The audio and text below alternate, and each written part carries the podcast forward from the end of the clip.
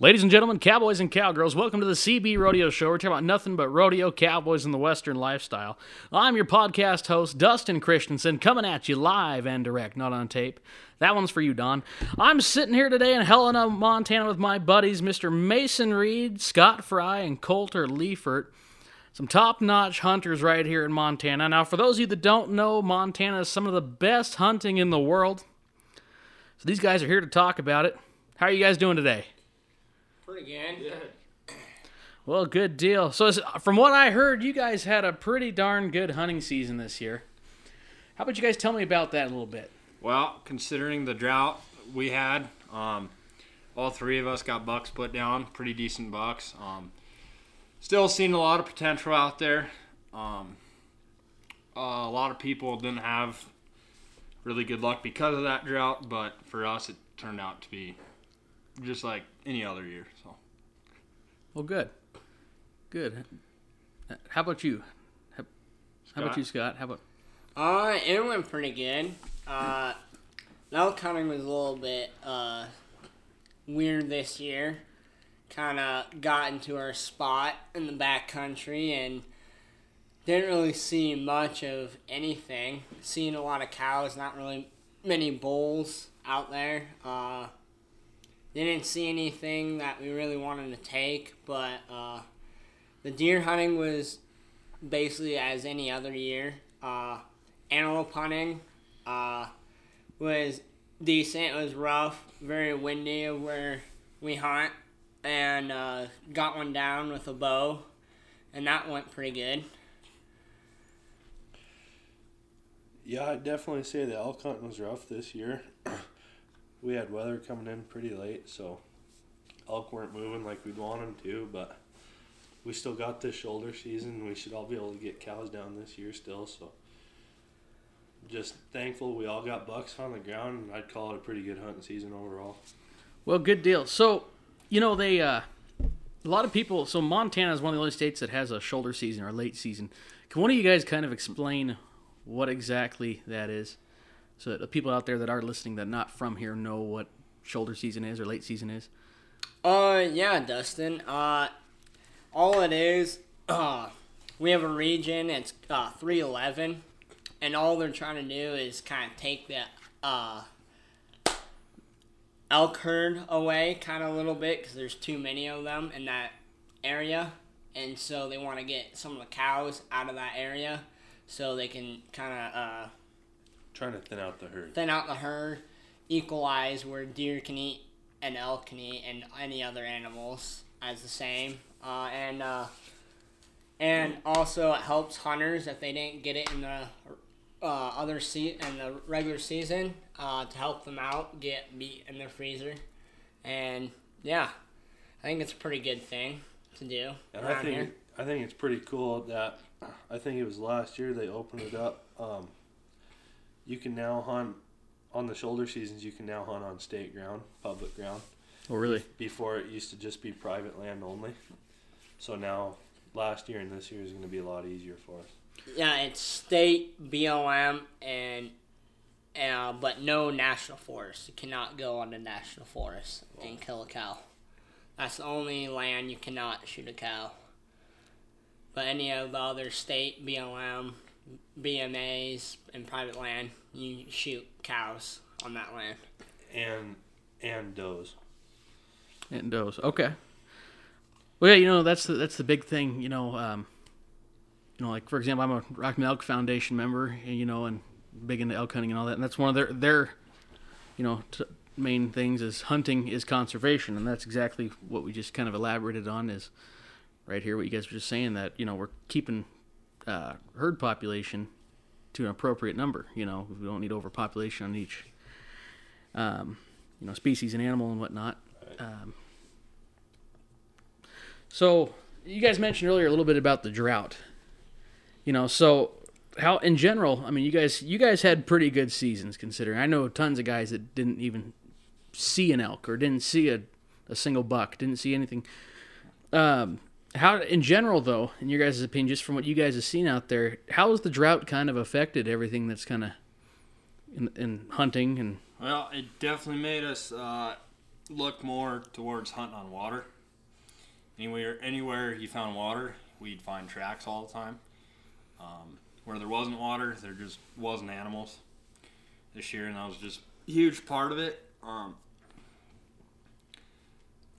yeah. Uh, yeah, there was a, the winter that we had last year wasn't really enough. Didn't get water in the ponds that we needed up in the mountains. Uh, didn't give much for the springs to flow, and so yeah, it's it was kind of hard. The antlers didn't grow as much this year as they did years previous. Uh, You know, and, and that's actually an, interesting deal. I was in Laurel, Montana at a at the taxidermist place there. Um, I can't think of the name of it, but super good people, and they uh, were telling us uh, when we have really heavy winters, uh, the grass is greener longer through the summer, and they find more non-typicals that come into their shop in those years. In the drought years, like Scott said, there's not um, the horns just aren't growing as big or not as many kickers coming off and whatnot. But Okay. So, you know, we're getting kind of the water, you know, drought and all that stuff. Let's talk about just for a brief second, uh, waterfowl hunting. All you guys are duck hunters, right? yeah, oh yeah. So let's talk about that for a second here. You know, um, do you think the drought's going to affect any of that this year? Comes to hunting ducks or geese or Oh, it's a tough one. I definitely think it could. Um, I know a lot of fields up north this year got wiped out by grasshoppers because of the heat. Um, waterfowl, a lot of times primarily feed in those fields. Um, so I don't know if they're moving south a little earlier or I don't know if they're just going to stay around longer in some of the greener fields. Um, it's been hard for us to find them. Um, we got really good into them early season, and now finally had some weather in, and some new birds are starting to show up. But well, good. It, it, it's all just going to be based off weather and right spot, the right time. Mm-hmm. It's like any other kind of hunting. Yeah, exactly. And I don't think people realize how much the elements in general, you know, the weather, the you know everything's going on, how much it actually affects the wildlife. And uh, I don't know, you guys kind of agree with that or oh, it's a elaborate big on it a little thing, bit? and it kind of goes along with why it's not a big deal that we can't shoot cows on national forest um, during the shoulder season because national forest is generally the mountains and higher up, and then the mountains are what gets all the snow and pushes all elk down. They push down into the lo- lower private or down to the state, so Okay. it plays a lot of big factors, and you, if you can play the weather right, um, it can make some big opportunities. Absolutely. So now you guys kind of mentioned before we started recording here, um, talking about waterfowl a little bit. Um, you guys mentioned something about uh, was it jet skis Jet or boats. jet, Jet boats. boats. Yeah, let's talk about that for a second. You guys um, didn't Jet quite boats? elaborate on me, Yeah. uh, elaborate on it much. Uh, but now we're sitting in recordings. You know, let's let's kind of talk about that. You guys, you guys were pretty, uh, um, Worked up about it. Pretty worked up. Yeah, pretty worked up about it. Let's uh, let's just talk about that for a second. Let's.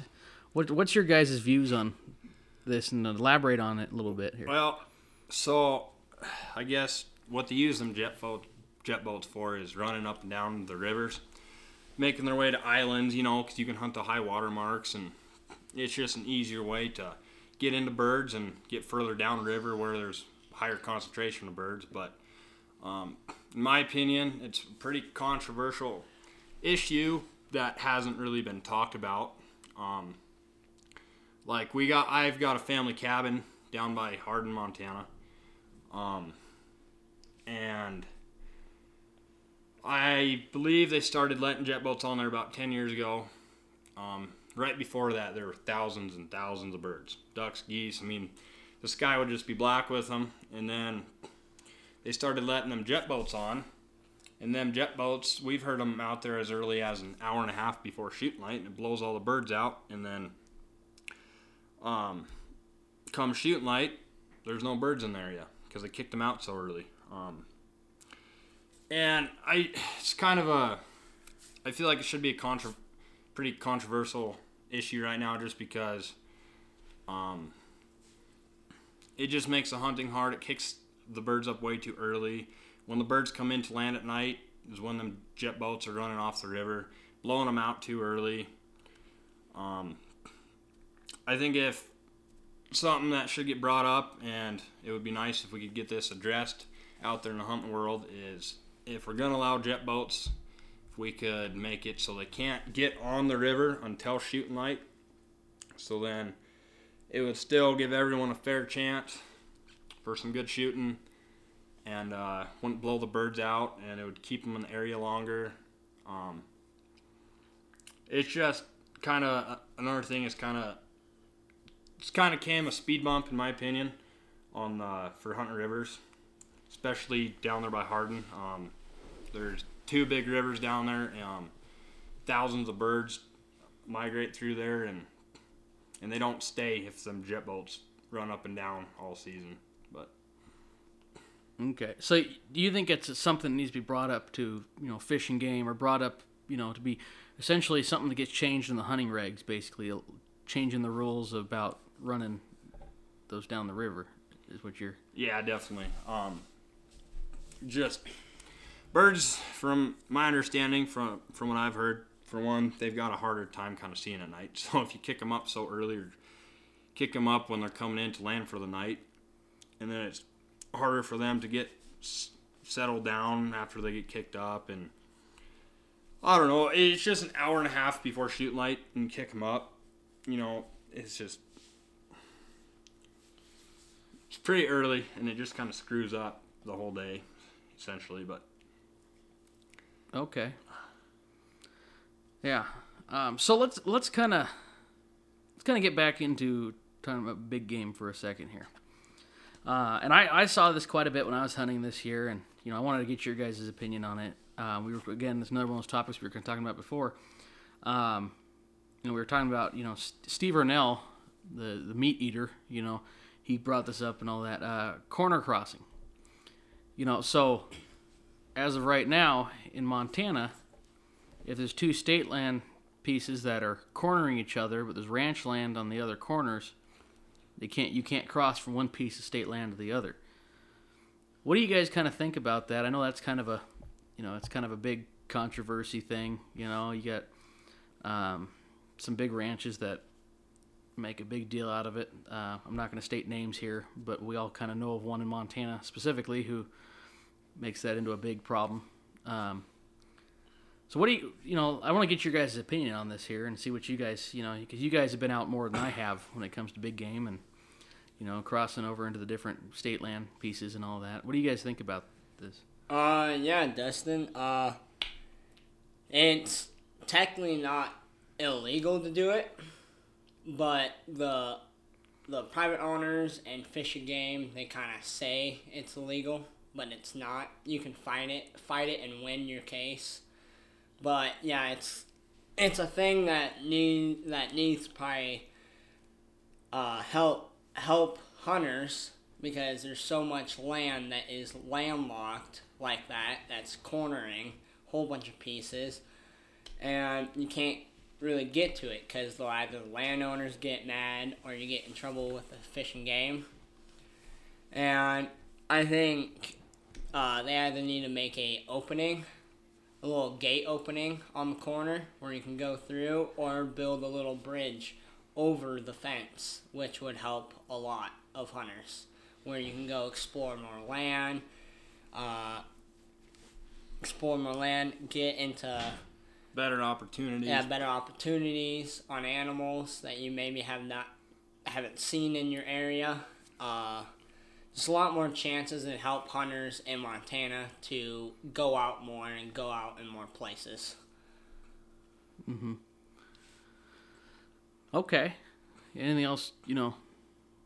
It's definitely a big issue right now, kind of everywhere it seems like, but here in Montana it's a big one because we got millions of landlocked public grounds, um, and a lot of it can be accessed by corners, but um, a lot of people are trying to make that happen right now. But um, as Dustin brought up, Steven Rinella off MeatEater, he's got some really good points on that.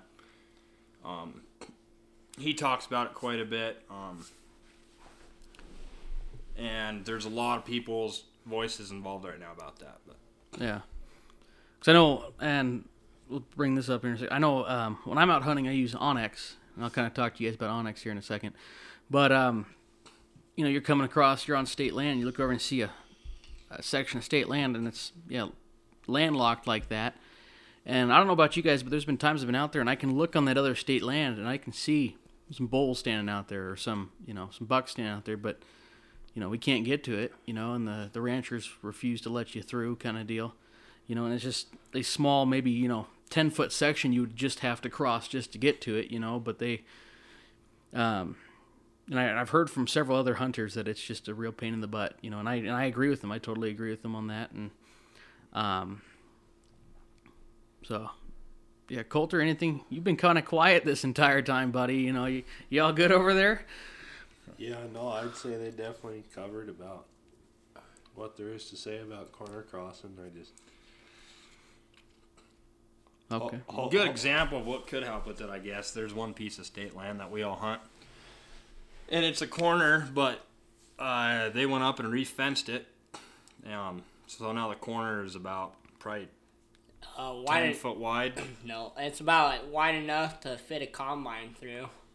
Right Yep. now, So they made those two pieces for hunters legal to access just by spreading the fence 20 feet, 10 feet. Even if it's 5 feet anyone can get through, you know, and yeah, I don't know. It's just, it's pretty helpful because there's always elk that go up on the top piece, and if you couldn't cut that corner, then the su- success out there would be much lower. Mm-hmm. yeah. Okay. So like a, you know like, uh, like just a second ago I mentioned onX. Let's talk about onX for a second. You do all you guys use onX? Oh yeah. I, yeah. I do, but I'm not very good at it. It's Okay. a game, it's a game changer. Yeah, a lot of private landowners don't really like it. Game wardens, I've talked to a couple game wardens. They don't really like hunter, like how the people made it of where it can tell us where a whole bunch of other land is. Yeah, and because reading a paper map, and it helps us a lot. You can see where yourself is on the piece that you're hunting. And I've used it multiple times. with Private landowners, they think that I'm on their land, and I show them on that onX, and they kind of be quiet. And it's it's a real game changer for hunters using it. Yes, you can download download a the piece that you're hunting and you can use it offline offline. If you're in the high country and you don't have any uh, uh, service up there you can use it. And it's pretty cool. You can see all the ravines what you want to hunt in there. It's a really cool thing to use while hunting. Yeah, and I've ran into plenty of pieces throughout Montana where it's posted private land, no trespassing. But uh, on uh, onX, it'll show you um, some of that state ground that they got posted, and you can legally access it. And uh, so I think onX is a super cool thing to have. Definitely helps out. It's a good scouting tool, also. If you're pretty busy with work, family, you just caught up with life and can't make some time out to go scouting, uh, you can get on your onX and do some e-scouting. Um, it definitely helps a lot. I've definitely found some really good pieces just from going to onX, looking on there. This piece looks good. We go out and try it, and it works out good. So, And and that, and you always know your boundaries. You always know where you're at, so you don't accidentally hop a fence that you're not supposed to, or if something's not marked, you know where you're at, and You're always legal. Mm-hmm. Well, I noticed too, and I don't know, I don't know if you guys have used this or not. Um, shows the uh, it'll show you BMA land too. You know, Yep. it'll specify type one or type two. You know, and it'll show you the access points on there to where you can access it from, the sign-in boxes. Um, have you guys tried using that at all or anything? Yeah. Have you guys tried heading out to BMA land or anything? Yeah, saw some of that BM, BMA land. I've hunted and went to it, and they have a little green box on the on the onX thing, and sometimes it's not really there. You have to kind of look for the box. Sometimes they put them at their houses. A lot of times, so Uh, but yeah, it's a that's pretty sweet that they do that with show you all the BMA land. You know, and another thing is they added. Uh, you can click on the region you're in, and you can read the regulations for that region right there. So Yep. if you're out and about and you got some service, don't have regs with you for some reason, you forgot them in the truck or forgot them at home, you can pull that up. Um, see what you're legally allowed to shoot and shooting light and helps out with all that stuff. Yeah, another thing that has you can click on the on a private property piece and you can see where their address is and you can go meet them and ask them, "Hey, can I hunt your property?" Mm-hmm. And that's I've done that a couple times and quite a bit. I've they've let me hunt on on their property. Just going up, asking them, and it's yeah, it's pretty cool to, tool to have while hunting. It's It's a perfect tool. it's a def- it's definitely a lifesaver for some hunters. It's I can tell you it's made me a better hunter. Yeah. Since I first got it, it's made me a better hunter. Just being able to locate new pieces and everything else we talked about. So Well, I noticed too. It's a, it's a good uh, survival tool for that matter too, because like you were saying, you know, offline you can see exactly where you're at, where the next service road is, like that. Yep. As well as if you're going hunting, you know, you if you're going by yourself or you know you're going with someone else, and you know you always want to kind of let someone else back home know that where you're going, kind of deal. Um, I notice you can share the the pinpoints, you know, and you can show them where you're where you're uh, going, and um, it also helps if uh, it actually happened to me a little while ago. A buddy of mine um, took down an elk way out in the middle of um, middle of nowhere in the state land, way up in the mountains, and uh, he was able to send us pinpoints to find him because he needed help packing it out. It was getting dark out. To exactly where to turn out, where exactly a snowbank was to avoid it, you know, all this different stuff, and he was able to send it, you know, and give us his location essentially. Um, have you guys tried use used it for anything like that, like a kind of a survival or more, more of a safety kind of? Uh, yeah, I've done that a couple times. Uh, that's yeah, it's that that's a pretty sweet thing that you can t- uh, that can show you where your buddy is, and you can send the point where you're at, where he's at, and yeah, you can go help him out. you can mark your where you park too. Yeah. So if you get lost, you can go on there and see where your truck is, find your way out of there. The other thing that's cool is they have a thing on the onX. It's called Tools. Uh, hunting, uh, you can see how far an animal is. Kind of, you can do a line distance. You can click where you're at, and then click where you know where the deer is, and see how long that is, too. Your line of distance. Yep.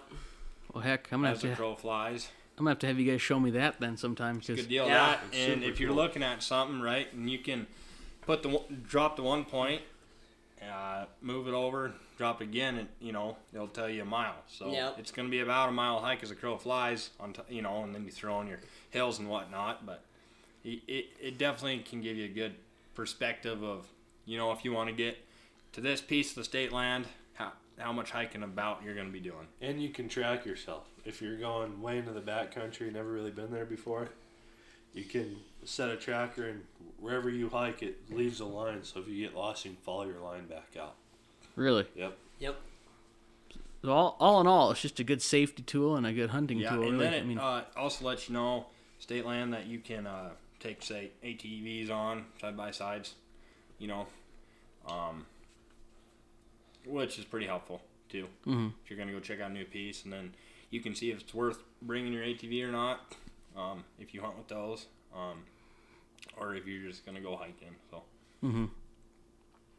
yeah, yeah, no, it's a it's a really good tool, and I'd I'd assume you guys would recommend it to anybody. You know, anybody that was looking to get into hunting. You know, you'd probably recommend it to them, huh? Oh yeah, Yep. for sure.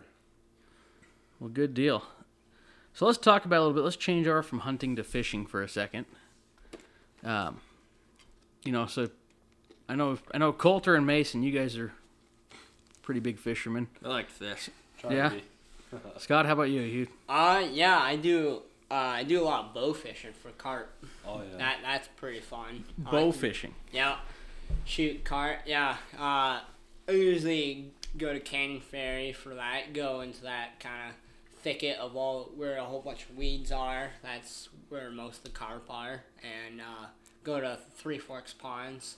A little fun. You just walk around there, see them right off the bank, and yeah, it's pretty fun. And then fishing. Uh, I don't really do much, but uh, it's It's good stuff.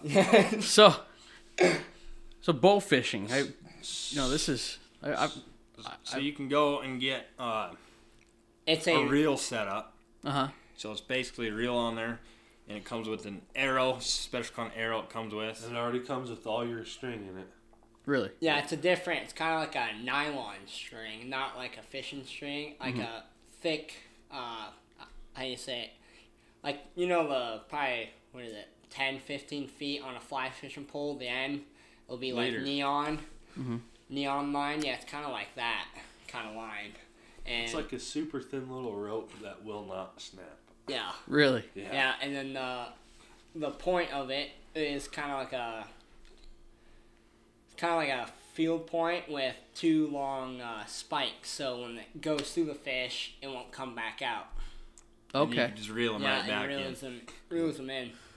So now, when you're bow fishing, though, are you following regular fishing regulations, Nope. or they do they have special regulations for bow fishing? Carp are not. You, No. you cannot shoot game fish with your bow. Yeah, it's only carp or A some sucker other fish, pla- I think, right? uh, I don't know about that, but like down in Texas, you probably, I think you could shoot. Uh, crap, I forget. What the, there's another fish you can shoot down there, uh, and carp. Uh, but yeah, it's Carp pretty fun sure. thing. Yeah, you just all it is is a reel on your bow with no sight. You just pull it back and you kind of just eye it and You figure want out. you want to aim way low because the second the arrow hits the water, it goes right up. Yeah, Really? Hmm. So Heck, I wouldn't mind seeing that sometime or giving it a try. I've never, yeah, it's, it's I've never. Even, I mean, I've heard of, I've seen it on TV shows. They're like down in like you know Louisiana or Texas, Yep. but I didn't know it was a thing up here. You oh know, yeah, big thing up here. They got tournaments at Canyon Ferry. really, Yep. really. Have you guys, you know, like I said, you guys pretty big fishermen, you know, too. Have you guys thought about entering any of those tournaments? tournaments? 'Cause I know they the only tournaments that I've even thought about taking part in is they got those uh, coyote hunting tournaments. You know, that's Oh a yeah, little bit that's different. pretty fun. That's a little bit different, you know. But like, have you guys thought about you know entering in those fishing tournaments or even any hunting tournaments? Uh, you know? yeah, uh, I've done the Cam- uh, Canyon Ferry uh, perch tournament, ice fishing tournament. Mm-hmm. That's pretty fun. Uh, but that's I do probably more ice fishing than regular fishing. Okay, so, so let's talk about ice fishing then, because you know I've ne- I've never gone ice fishing either. I, ice fishing is super cool. It's it's like a whole whole different experience of fishing. You get a all the things that are involved. You you know if, if you want, I'd recommend ice fishing house.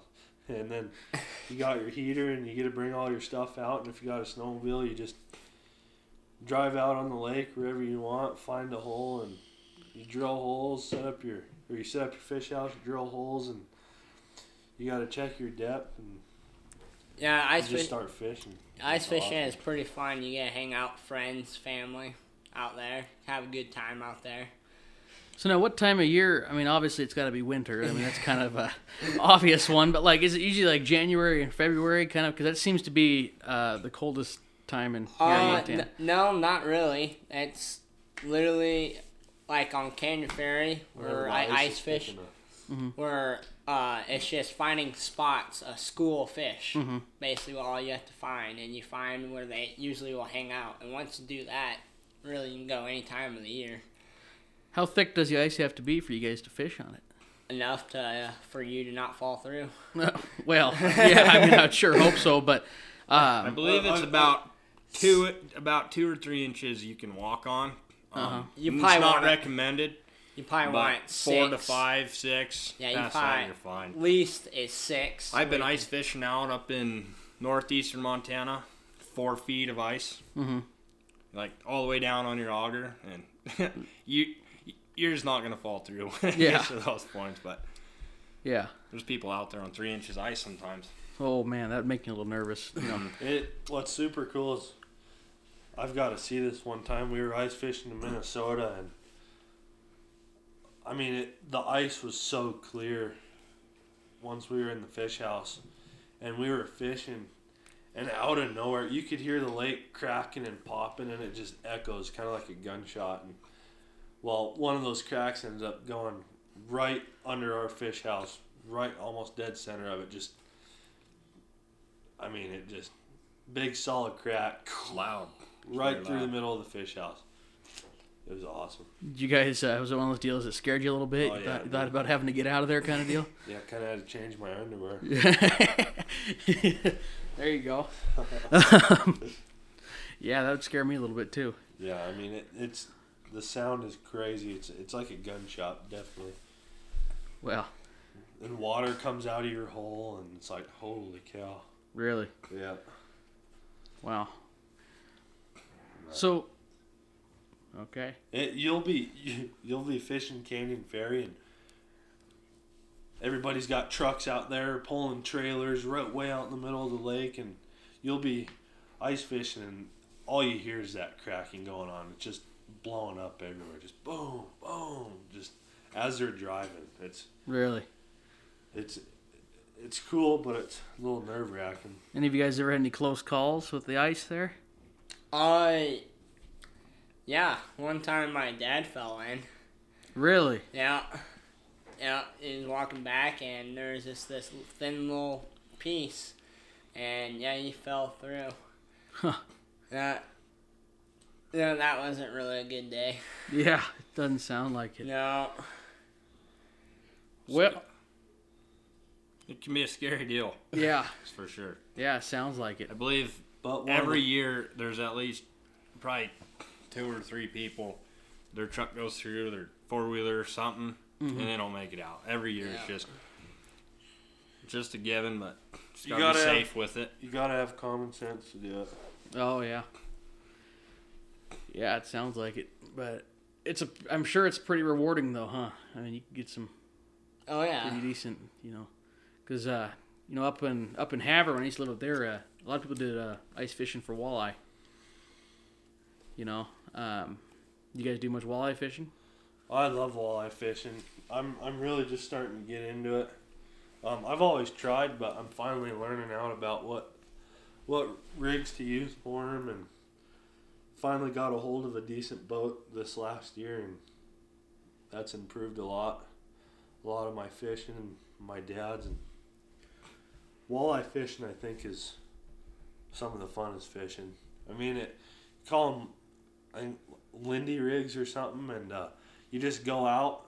You want a day where it's kind of breezy, and you just drive out in the lake and set your boat sideways and toss out your rigs, and they just kind of bounce across the bottom, and you just float across the lake and fishing for walleye. And Okay. they're, I think they're some of the best eating fish, but Definitely some of the best eating fish. it That's- all depends on how you want to cook it. Yeah, it's pretty good. I I do like it. You Yeah, know, Canyon Ferry's actually got a restaurant right on right on the side of the lake, and you can order slabs of walleye. really. It's not too cheap, but damn, it's good. So you know, another just I don't, don't mean to change the subject here, um, but we're kind of running out of time here, so I'm just gonna try to get through it here. Um, one of the biggest controversies I've seen in hunting, you know, nowadays is people uh, how people feel about trapping. Oh, yeah. You know, there's a lot of you know people that are against it, say it's inhumane. Um, there's other people um, that are really big into it, and they you know they try saying, well, it's not. And uh, you know, what's what's your guys' is I don't know if you guys have spent much time doing trapping, but I what's your guys' kind of take on trapping here you in can Montana? go about that a whole bunch of different ways. Uh, You know? They say it's inhumane because you're catching them predators, Mhm. but when them predators take down a deer or something, it's nothing. There's nothing pretty about it. yeah, my dad grew up trapping. Um, he has nothing bad to say about it at all, and I think it's a super cool thing. And currently, me and my dad actually we just went out and bought a bunch of traps, and I'm gonna try to. They're talking about a class. I think it's starting. Um, this coming up year, you're gonna have to take a three week trappers class in order to get your license, just to go trapping. But as of right now, I think I can just go in and get it. So I'm gonna try to get that done. And um, this year, I think I'm gonna really get into it, and I'm excited to learn about it more. My dad teach me. Well, good. Yeah. Uh, yeah, it's a cool thing. Uh, me and my dad, we trap coyotes, and what the people don't really know, they think the hurt animal is hurting a lot, but in the foothold trap, there's a space when it's fully closed, so it's not closed all the way. Uh, all it does when it goes on its arm is basically makes its foot dead, and it doesn't hurt the animal at all and they at first when they do get trapped in it, uh, they kind of trying to get it off, and then they just lay down the rest of the time. They're very calm after they are all wrestled up when they once they get trapped, and I think it's a good thing. Uh, take you have to keep population down like any other animal. Mm-hmm. Um, beavers, muskrats, uh, bobcat, fo- uh, coyotes, foxes. Uh, Be a pretty efficient way too. yeah, Well, yeah, It's- people have been trapping for hundreds of years out yeah. here. Yeah. I mean, Montana was known for originally for fur trapping. You know. Yep. Yeah, I think it's a cool thing to do. Uh, but I think people that don't really know about it, they need to kind of learn what it's actually about. Or what those guys that do it for a living, going out there checking traps every day. And Some of the regulations kind of make sense though, in my opinion. Like not setting a trap on a trail. Mhm. Could make sense to me. If you're walking with your dog, he gets caught in it. It ain't gonna be too pretty. So Yeah. setting it off trail a little bit, and then yeah, I think you it's can a still use your public lands to the fullest with everything, and nobody's dog's gonna get caught up in a snare. or Yeah. nothing, so. Yeah. Yeah, I uh, I think a trapping is a good thing. I think people just need to understand more what it's about, Mhm. and that it does not really uh, being having an animal on a foothold trap doesn't really hurt it. Yeah. And there's some traps that have rubber on it, on the on its jaws, Okay. on the jaws of the trap. So. So yeah, I think it's a good thing to do, and I think people, some people uh, should get more people should get into it because it's a good thing to do. So Is it a good thing to do, Scott? yeah, it's a good thing to do. You know. It's amazing. It's yeah. so um, you know, it's kind of the end of the you know general hunting season. Obviously, it just ended on the 28th of November here. Um, you guys have any big plans for next year? Any you know special areas, special tags you guys are gonna try to apply for, or any you know anything that you guys are already kind of planning for next next year? Well, for right now, we're primarily gonna focus on birds for the next month or two. Okay. And cow elk. Yeah, cow out. Got to get some more meat in the freezer. I for sure for next year though, I'd like I'd like an Eastern Montana antelope tag, and uh, Oh yeah, that's cool. probably I'll, I'd like to try to put in for a moose, but those are hard to get. But Yeah. all a steer can do is try. So yeah. Yeah. Uh, definitely gonna have more patience this year or this coming up year for hunting. I know I can get on big bucks, so I just gotta be willing to hold out for that and stay strong about it. Yeah. Absolutely. Well, guys, it's about time for us to head out go do some lincon fishing. So, uh, like to say thank you guys for taking the time to sit down with me here. Yeah, you're thanks welcome. And um, yeah, ladies and gentlemen, don't forget to like me on Facebook, the CB Rodeo Show. Look us up. Uh, check us out on Spotify, and working on getting on Apple. Um, don't forget to check out old Mason Reed online, as well as Colter Leifert and uh, Scott Fry here. In fact, Yeah, what's your guys' Instagram? Let's get that on there. You know, get you guys get some followers going on here. You know. Uh, I think mine Scott Fry, uh, 14. Give me a second here. Yeah, you guys can follow them and see their, you know, Mason hunting- Reed. Just look it up. just masonry. see uh, some of their guys, these guys' hunting trips is, and uh, you know, I know. Uh, yeah, we're gonna have more to follow. There's definitely gonna be a lot more to talk about yeah, Oh, yeah. coming, and then rodeo and hunting.